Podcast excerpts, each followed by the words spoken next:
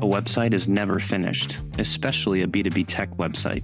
Welcome to /, the podcast that explores how B2B tech companies can leverage their websites to achieve fast, efficient, predictable, and scalable growth.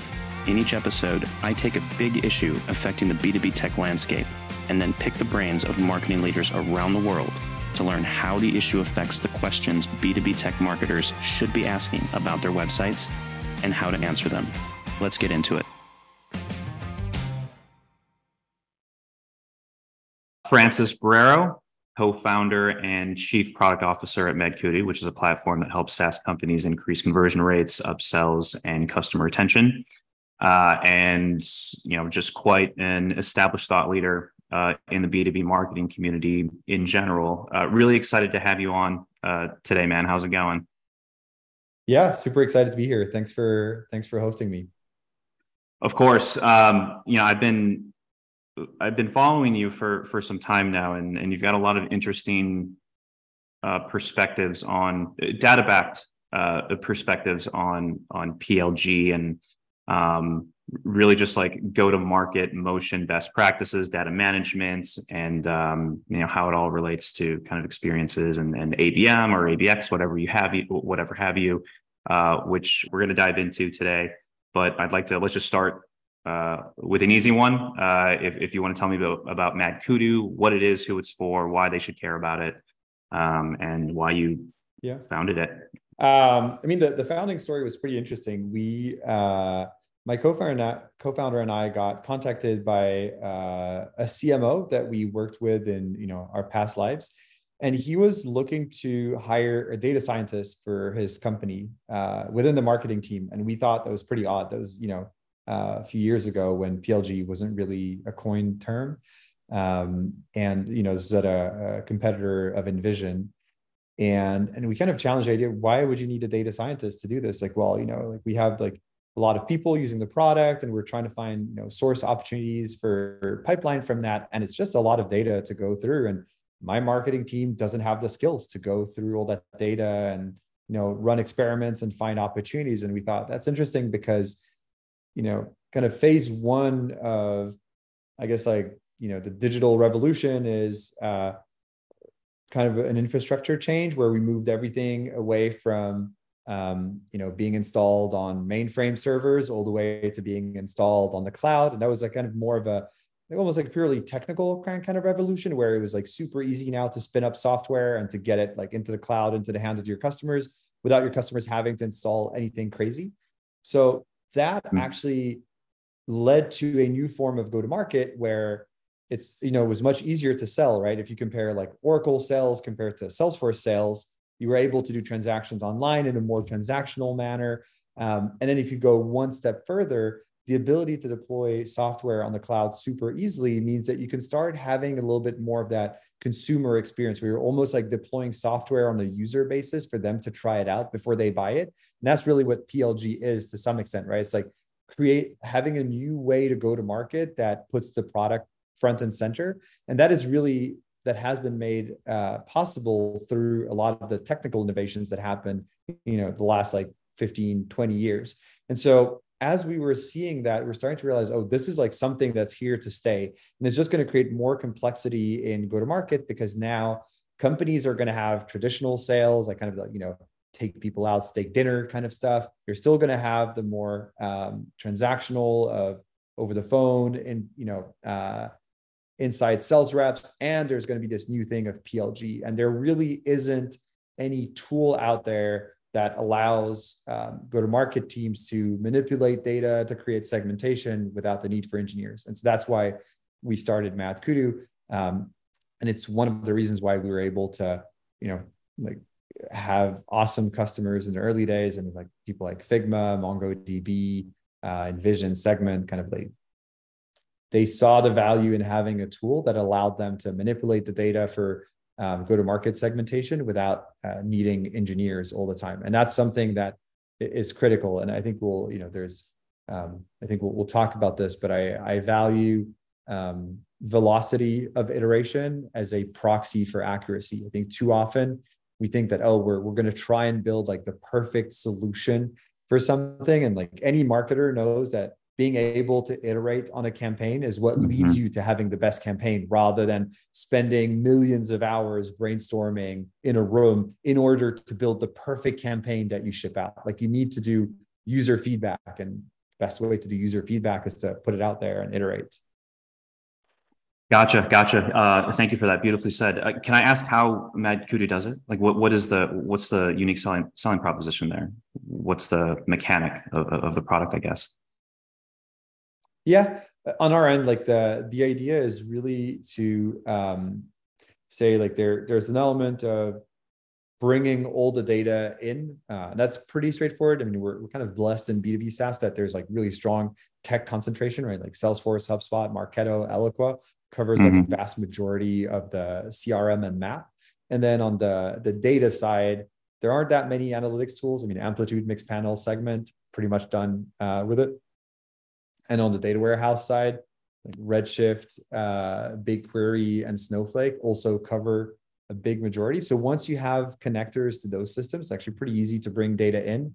And then we have a system essentially that has learned from all of our existing customers how to configure, how to identify what is a meaningful action, what is a conversion. And so from that, it's going to generate some segmentation out of the box based on your data. And it gives the ability to the go-to-market team to go and change those. So really the idea is that it's a no-code interface, and people can modify all the segmentation pretty easily and do like fairly, like from very simple to very sophisticated things. But one of the big, I guess, like value adds there is the idea that the platform is very prescriptive, right? It comes up with a bunch of segmentation. It recommends things to do based on past customers it's seen. Got it. Okay, awesome. Thanks for taking that. Yeah, I can see how that'd be really useful. As you said, just to like speed up that iterative process and just learn more quickly. Cool. So I'd like to shift into kind of the state of PLG, if you will. And I'd first like to frame my first question with just like the reality of the B2B SaaS tech landscape in 2023. You know, especially if we're talking about MarTech or sales tech, right? It's hyper-competitive markets, shrinking markets, longer sales cycles with bigger buyer groups now just to combat bad purchases, if you will. Just generally harder to open wallets than it was the past couple of years. And then on top of that is just the whole idea of dark funnel and dark social, and how most of the journey is happening behind the scenes. And this reality, it's pushing B2B SaaS tech leadership to drive for more cost-effective acquisition. PLG is in the spotlight, right? But you recently stated in a LinkedIn article about how PLG is a strategy that uses a SaaS product to accelerate a part of the customer journey, keyword part. And I'm bringing in these four key learnings that you relatively recently came away with at an event discussion around PLG that I found really interesting.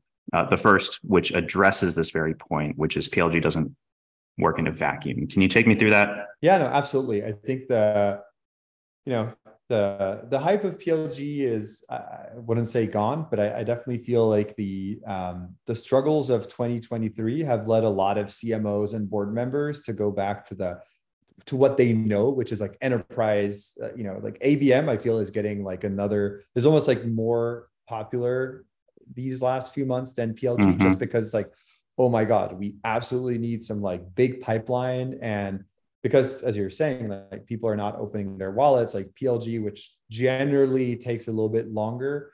I think it's like PLG is a long-term play, right? You need to get people to use the product, build that kind of like strong community and user base before you can start monetizing it. Like ABM, it's like fairly straightforward. It's like, okay, who are the accounts that are in market, and like get reps to go and talk to them to generate pipe. So you feel like you get a much faster time to pipe, but anyway, so I feel like there's like something there that's happening in the market where, the board is pushing on a lot of companies to, like generate pipe quickly with ABM. And I think that's where it potentially is a mistake, because I do think that PLG in the long run is going to really help companies that survive this kind of these hard times in SaaS, because it's going to create a lot of usage from the people who actually are going to be, you know, the consumers and users of the product. And that creates a ton of brand awareness within organizations. So what I meant by PLG doesn't live in a vacuum is that you can get a bunch of users to adopt your product if the buyer, the person like signing the check, the person that's responsible for the budget, doesn't understand what your product does, nor what kind of value it brings to the users. You're never going to close that deal, right? You might get a few people swiping their credit card, but that's not going to lead you to enterprise pipeline and enterprise revenue.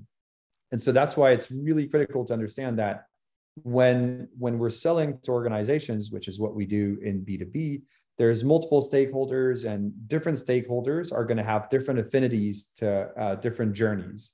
So take the kind of oversimplistic example, developers love to use products. Like a developer is not going to be happy answering a cold call. Like if you're trying to cold call developers, good luck. It's probably going to be pretty rough whenever someone picks up the phone. So, you know, product led, really great, right? Like get people to like build something or try it out, get into the consult, all that kind of stuff. Now, if you're going after, you know, ahead of, let's say, a BDR manager, BDR managers respond really well to cold calls. Like they actually pick up the phone and they will respond well to a good pitch. They are not super big fans of filling in a form or trying out a product. And on the flip side, then you have marketers, they hate being called and they're actually pretty much okay filling in forms. So that kind of like traditional inbound is going to be a good fit for them. The outbound is good for sales. And then PLG is excellent, if not the only thing that works for developers. And so what's really interesting is that that's kind of like departments, but then even within the organization, like the CIO, who's kind of the IT buyer, is more likely to fill in a form or respond to a cold call than he is to you know, sign up for free for a product. And so understanding that what people do in the product is only, it's kind of relevant to them, but there's still a lot of decision makers within the organization that you need to convince. And that needs to happen. And you need to leverage that information to understand which accounts are actually ready to convert. And too many companies focus on just like PLG. We hear about like PLG CRM companies. There's like ABM companies that focus only on ABM. But at the end of the day, the CIO might be looking at some ads. You have people using the product, and you might have a manager who's going to join a webinar to hear about how does this product help increase productivity within my team. And like all of these combined is what gives you a good idea as to where this company is with regards to buying your product. And if you only focus on one thing, the PLG part, you're missing the big picture. And that I think is something that is a little bit dangerous these days, because there are too many vendors that are really just pitching their part of the story.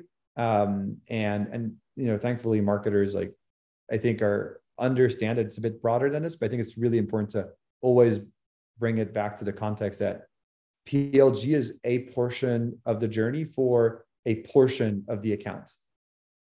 Gotcha. And the second point, it heavily overlaps with this, but I think it brings to light some different insight.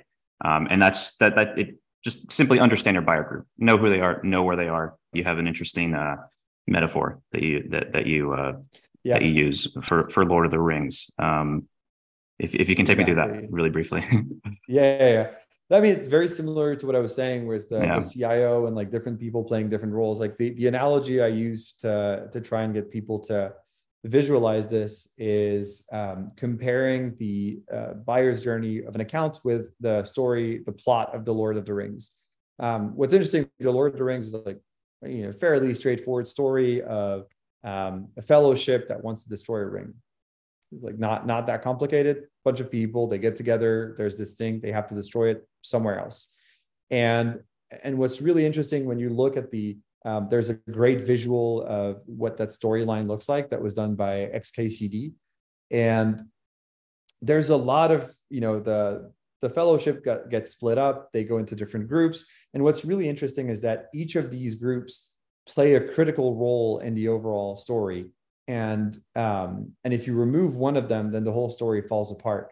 And you even have people that have conflicting interests within the story, right? So Boromir is a really good example because he wants to take the ring for Gondor and he wants to bring it back and have it for himself. And so even though he is a part of this thing, he's like a little bit competitive. And then, you know, in the end, he kind of, spoiler alert, sacrifices himself to save the fellowship for the three people here that, you know, haven't seen the movie or read the book. But there's something similar happening in organizations, right? You have these people that are part of the initial meeting and then you start realizing, ooh, these people have a conflicting interest because they have a relationship with someone else. Like their uncle knows the founder of this other thing, or they want to use the budget for this other initiative that they think is more important to them.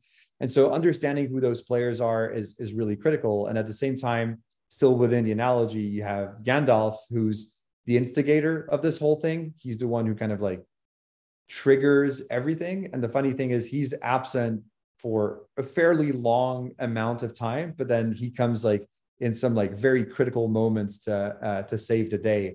And so that's kind of your, to some extent, kind of the executive champion that isn't necessarily on the forefront of everything, but is critical to make sure the journey moves forward. So to some extent, like I've, you know, coached some of our customers to try and think of, you know, putting the fellowship as a list of kind of personas and trying to figure out in deal cycles, like who are the typical people that would fit into these personas? Like who's the Gandalf of this? Like who's this kind of executive champion that's going to instigate and going to be the person who moves everything forward? Who's the person like the actual champion who's going to be like pulling the deal through and kind of like the day-to-day person that we're going to be speaking with, who's the Samwise Angie in there anyway. And like, it's funny because like using that story makes it a little bit easier to try and like connect things together. And it makes it a little bit less abstract than a lot of the frameworks that I've seen people work through.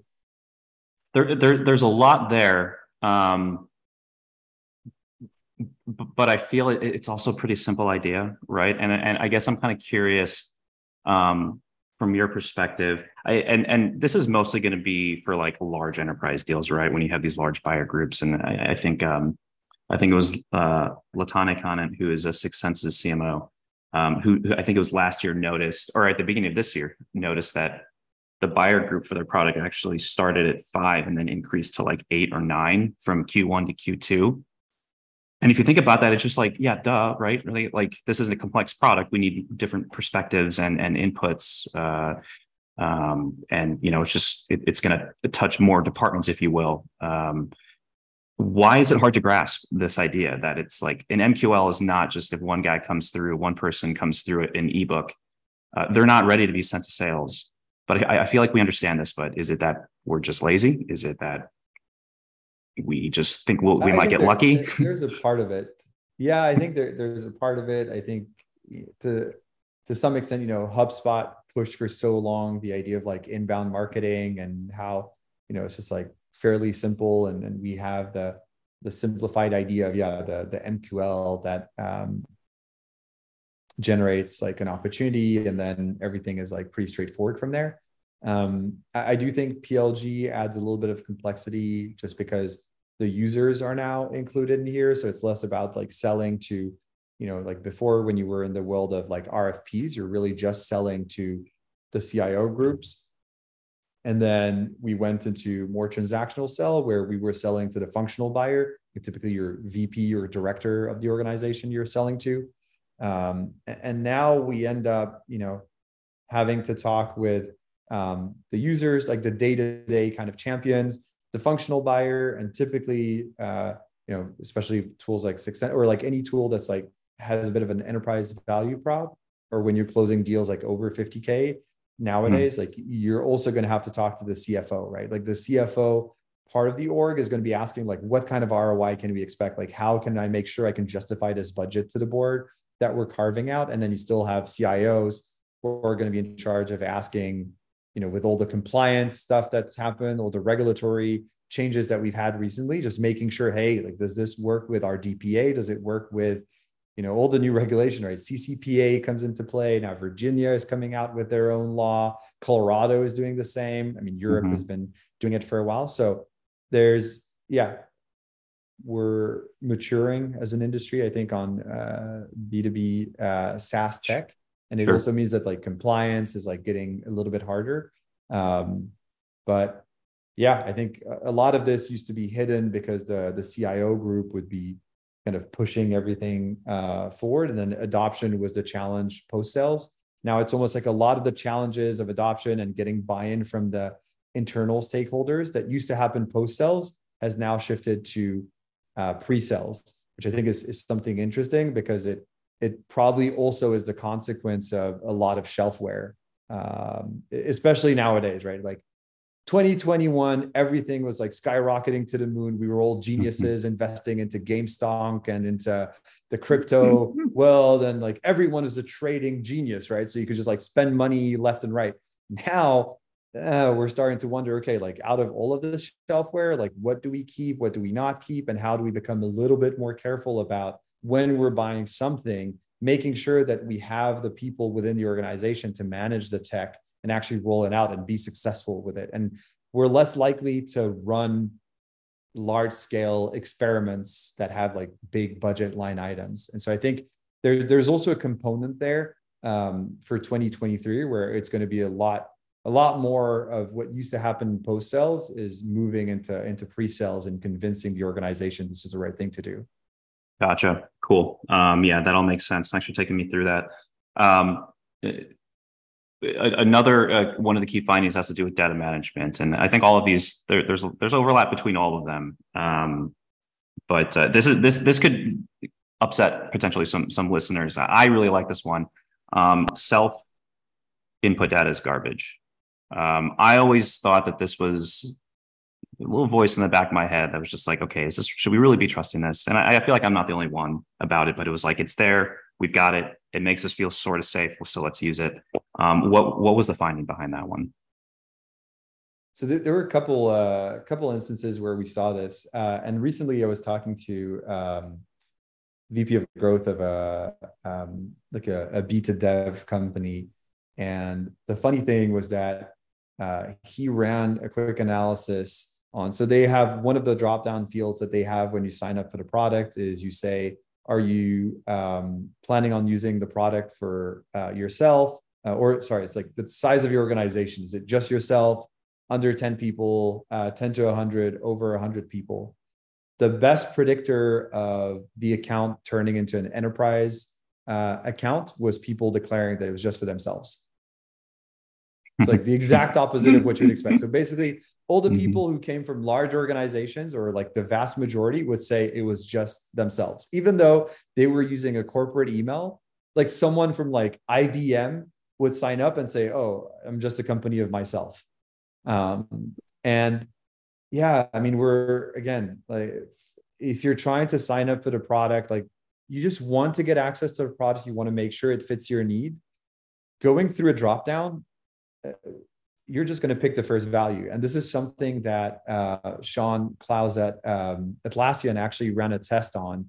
So in JIRA, when you would sign up, it would ask you what was your job title. And the idea was like, if we know your job title or kind of the role, then they would tailor the onboarding accordingly. So what was interesting was that they had like a strong value prop behind it. They're saying like, if you're a product manager, you're not going to use JIRA the same way as if you're a developer or an SRE or an engineering manager. And so they wanted to tailor that onboarding. They made that clear. They're like, hey, we want to tailor your onboarding. Tell us what your role is within the organization. And what was funny is that over the a few weeks, they changed the order of the dropdown. The distribution of values was always the same based on the number. Like value number one always had the highest number, then value number two, then like some other one. And the distribution stayed the same, even though they were scrambling the actual like text behind it. And so at that point, they realized, okay, this is absolutely worthless because whatever we put as number one is going to be the thing people click on. And so we might be giving a product manager onboarding to an engineering manager. And anyway, I have like countless examples of this, but the long story short there is that there's a bunch of enrichment vendors that are pretty good out there. I also think there's potentially a better time to ask for self-input data. right? When you haven't gotten value, like you haven't given me value as a user, don't ask for more. Like I already gave you my corporate email address. Don't go asking for the name of my kids, my dog, my age, all that stuff. Like I'll give you that later when I'm comfortable enough with your product and the value it's giving me that I feel like, yeah, sure. I'm now willing to give because I got. And I think this is something that's just going to keep on, moving forward, right? Like forms are getting shorter, thank God. And what we consistently see is that the longer the form, the worse the conversion rate. And the worst part is like, first off, the conversion rate is worse and the data we're getting is not useful. So why are we still doing this? Like, I think this is just a relic of times that have been gone. Yeah. For a long time. I still see Salesforce's form in my nightmares. I think for me, I that's the first one that comes to mind because I remember my experience like 10 years ago. I filled out an ebook and there was probably 20 fields, and it was pretty useful back in the day, the content. So I provided it, but over time, as like content, just like the quality, once people realized just what kind of a hack this was, and it wasn't being tied to like quality content. I myself started inputting crap data on this form just so I could get it done and receive access to it. So yeah, that completely makes sense. Related to that is the fourth key insight, and that's PLG product usage skews SMB, which I thought was really interesting. Can you take me through that? Yeah, it's funny because I literally talked about this again with one of our customers today. So this was a really good point something that we've seen, and Thomas Tongus actually brought it up again when he did. So he had a really good analysis that he did on free trials, and he did find that most companies that were selling to enterprises didn't rely as much on activity data as SMB. And when he looked back to his Google days, he remembered that most of the time when they built a model internally that was looking at activity, they found that the most active was SMB. And this makes a ton of sense, right? If, again, you're selling to startups and you're selling to, let's say, banks, just to make it extreme, the likelihood that a startup developer goes into your product, sets it up, starts playing around with it, pretty high. The probability that the developer at a bank logs in, connects their data, and starts doing something is incredibly low. And so that's one of the challenges, right? The bigger the organization is exactly what we were talking about before, right? There's like a bigger buying committee. There's like compliance questions, like more regulated. You can't really just connect Salesforce and do something with it. Like can't connect Amplitude. It has like PII data. So you can't just like go around and test things. So typically the risk is that if you have some kind of prioritization function that's going to look at, okay, let's find who are the most active users and hand them over to sales, that is a great motion for either self-serve or potentially like transactional deals. But when you're looking to close at the enterprise level, it tends to be a little bit more complicated, and at least you want to separate the two by saying, at least let's identify who are the enterprise potential and who are the transactional potential companies. And then within those, we want to stack rank by activity. But if you just do a stack ranking by activity overall, you're always going to find that the smaller organizations are the ones that are the most active. And that's something that I've seen time and time again, where companies that are getting started with like PQLs, they trip on this every single time, because they're like, okay, let's get our PQLs, and the PQLs are like based on activity, and then the reps start telling them, well, I'm talking to great titles, like it's like man, like CTO or a VP of marketing, but it's like the VP of marketing of a 7-person company. Like that's not going to help me make enough commission, or this is not going to retire my quota, so it's not helping, and that's. Yeah, again, something that we see over and over again. Really interesting. That was just a bit of an eye opener, but completely logical also. But I think that's also a great segue into what I'd like to discuss next, which is a specific MadKudu case study around Lucid, and this is pretty much exactly what you were just talking about. You recently spoke at B2B MX. I'm actually in Phoenix. I unfortunately didn't have I couldn't make it, unfortunately. But I'd like to learn a little bit more about this case study. It sounds like there was a 60% increase in revenue from product generated leads. And this is a platform that has, I think, 1 million new user signups every month or quarter or something like that.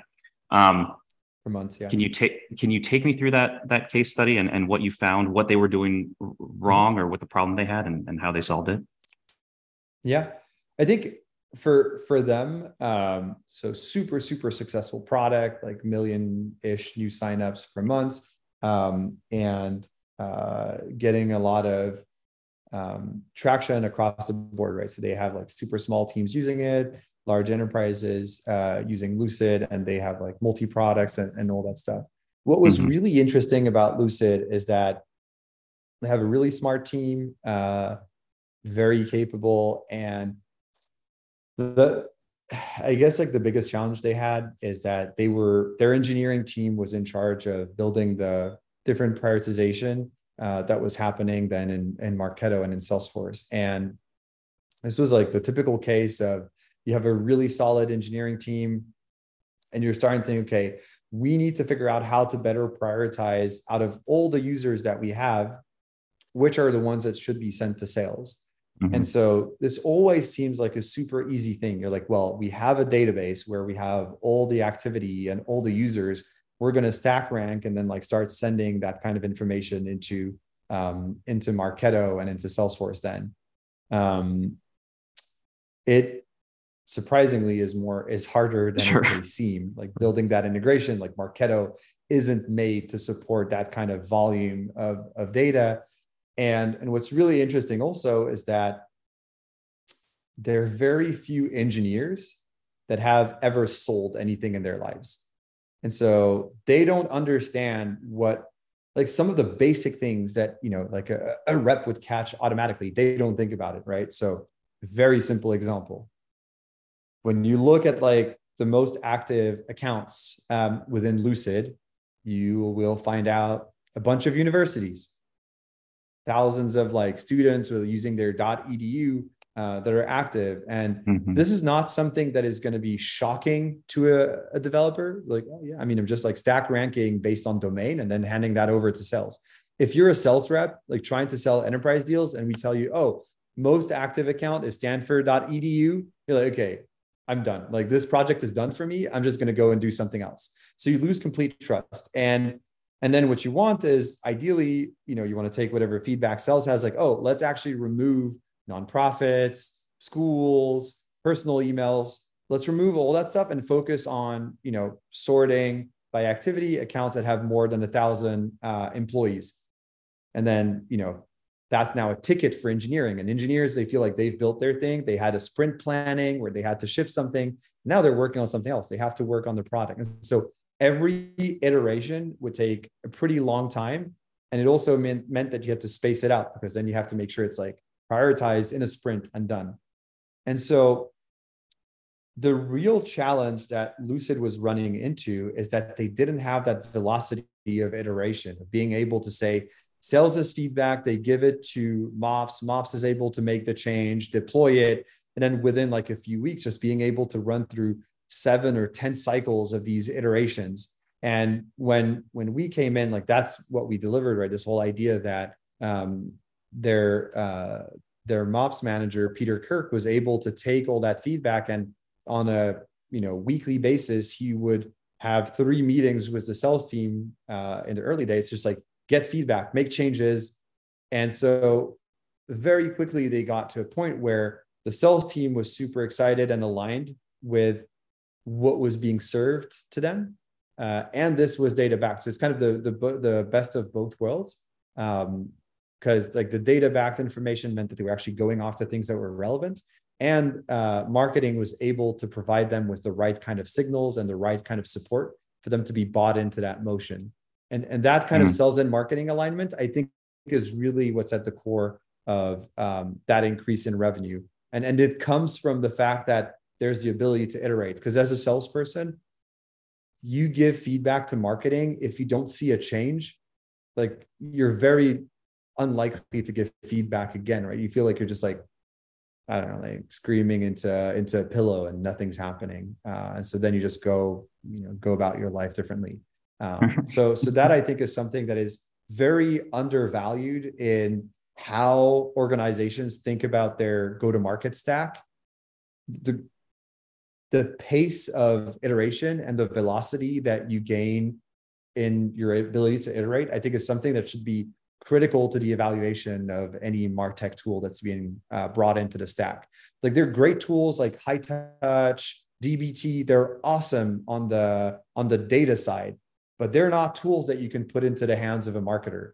Otherwise, they have to learn SQL, they have to learn how to commit stuff into GitHub.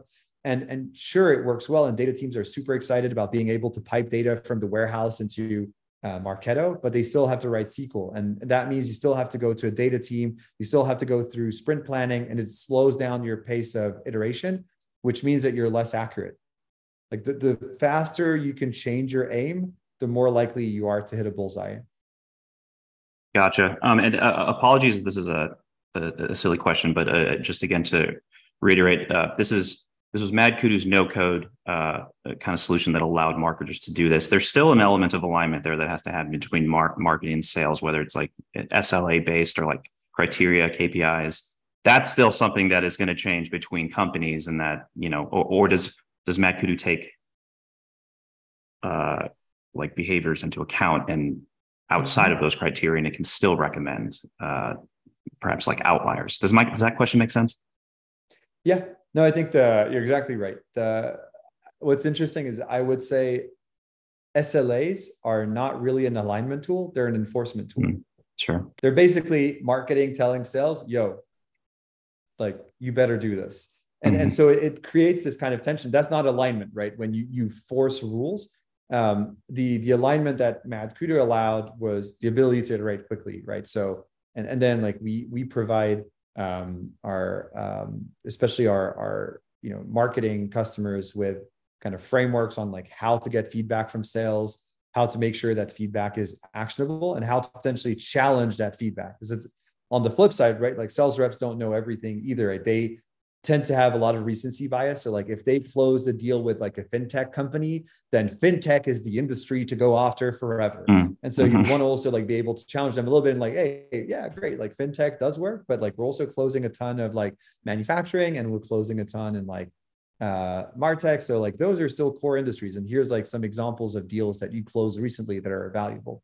So having that support to make it data backed means that the SLA is then something that can be agreed upon, because there's alignment on like what we're going after. And it's not like, hey, we're just going to force an SLA and no questions asked. Like you get the opportunity to discuss why you should, why as a rep, you should actually meet the SLA, because you're bought into what you're getting. Awesome. Thanks for taking me through that. Now there was an ABM, ABX, element to this case study. I would like to dive into that a little bit, specifically how the website kind of plays into an ABM experience, if we want to take this ABX approach rather than ABM. Can you clarify exactly what Lucid was able to accomplish with their ABM motion? Yeah, there's a couple of things. One of them was kind of like growing beyond the idea of PQLs, right? So the thing that we talked about early on, and saying, great, like we might have users that are very engaged, but again, if you have two people from Disney that are engaging like crazy with your product, that doesn't mean Disney is ready to become an enterprise account. And so there's like a broader question of how do you run, you know, ABM plays within these accounts. And because you're very typical kind of stuff right now, you're saying, okay, we have a few people that are engaged with an account. We need to start targeting with ads, the people that are, you know, again, like when we go back to the affinities, like now the functional buyer is likely to have affinity to a webinar that talks about why Lucid is going to help their team be more efficient. So we want to run ads for those people. And we want to run some really like top of funnel content for the IT buyer so that when the conversation comes about why they should do consolidation and use Lucid for all of their design collaboration, then the IT person like knows about the brand and like it's a fairly straightforward conversation. And then you want sales to be going after the functional buyers and trying to put meetings and like tell them about why this product is going to be super helpful for their team. So that's maybe more on the, I guess, like later stage ABM, because you're at the point where there are people from those accounts that are engaging with your product and you're using that as a trigger to say, okay, this account is like fairly in market. And now we want to run our standard plays to propagate ourselves within the account.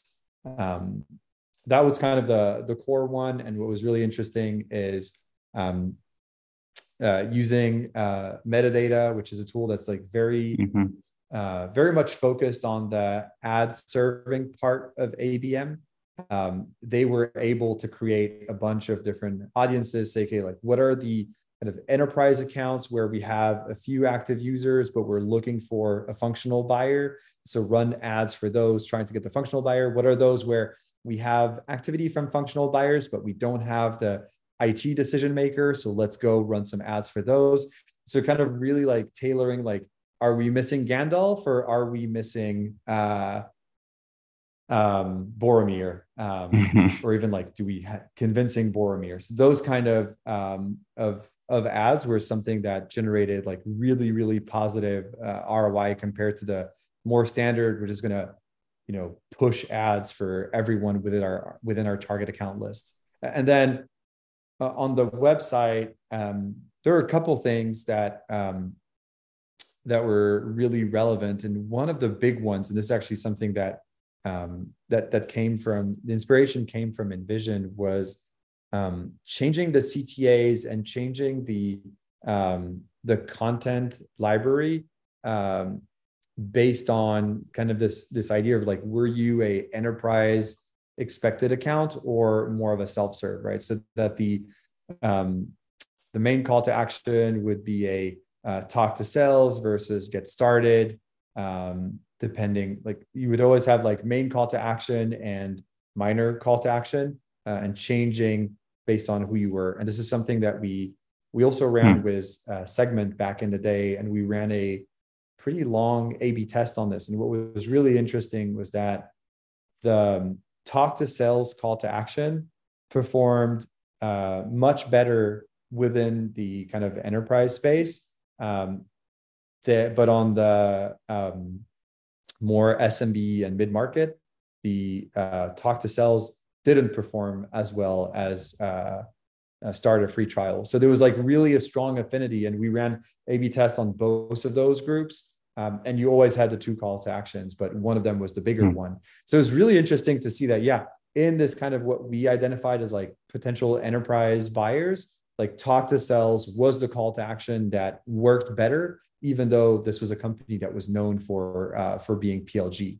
So that's like one of the things on the website that I think was interesting. So kind of changing the CTAs and changing the content libraries accordingly. Thanks for taking me through that. I can totally see how that makes sense. So that just kind of falls in line with everything that we've been talking about. Just like personalization, understand your buyer journey, personalization is key. I want to lead into this AB experience idea and how the website kind of plays into it. We've covered like a large portion of the buyer, the customer journey, right? Acquisition, activation, retention, even evangelism a little bit. I'm curious, given everything that we just talked about, given your title and what you do, what you're responsible for, where do you see websites kind of falling short? B2B tech, B2B SaaS, it's mostly acquisition, right? As you were saying, talk to sales, get a demo, free trial, what have you. But I feel like there's a lot of room for improvement for everything past that, whether it's activation all the way through to evangelism. I think you can even have evangelism without interacting with the product. Curious what your thoughts are there, what you wish you saw more on B2B tech websites.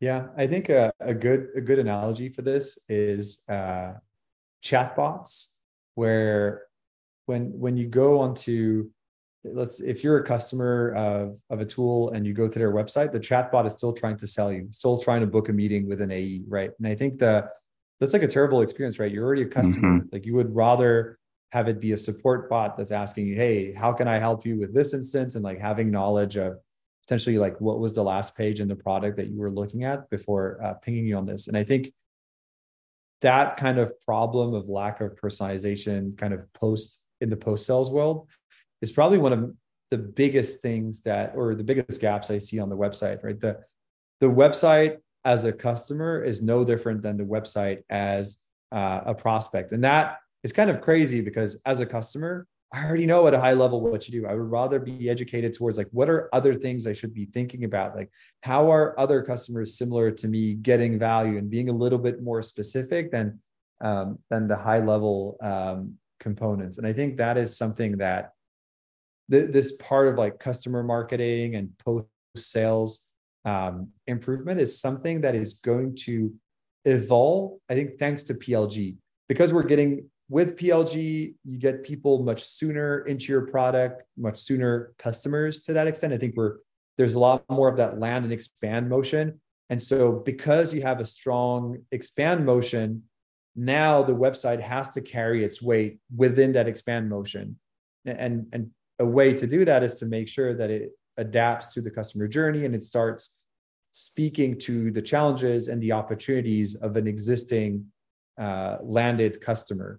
And I think it's pretty cool that marketers are starting to see their role kind of impact more of the post-sales, or at least the post-land experience, even though today it's a lot of growth marketing or growth marketers that kind of sit between product and marketing. But I do think that's a really exciting part of the future of B2B websites, where it's like really tailoring to the stage of the journey post-sales.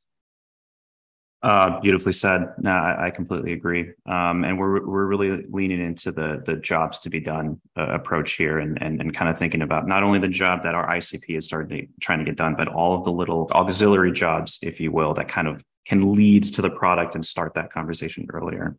But that's a conversation for another day. I've got a couple of kind of rapid fire questions here for you before we close out. The first is, who are your sources of inspiration? Who would you like our listeners to know about that you learn from? I would say Elena Verna is definitely one of the top influencers, because she has a really, really good content out there. Guillaume Caban, still like a really strong inspiration, really good growth hacks that he then he's really, really smart in how he does a lot of his experiments. I would say those are probably the top two that I would recommend, at least on the PLG growth side. Any upcoming events that you're going to be speaking at or just attending? I think SaaSter Europa is SaaSter in London is the next one. I'm considering a few, but we'll see if travel allows. Sure. Awesome. Man, Francis, this has been great. I've learned so much. Thank you for talking this through with me. This is going to be very valuable to our listeners. Just know it. And I'm going to take this back to our agency and just start mulling over how we can kind of put this information to use. But regardless, this has been great. And thank you for coming on. Yeah, absolutely. And thanks for having me. I'm excited to see what comes out of this.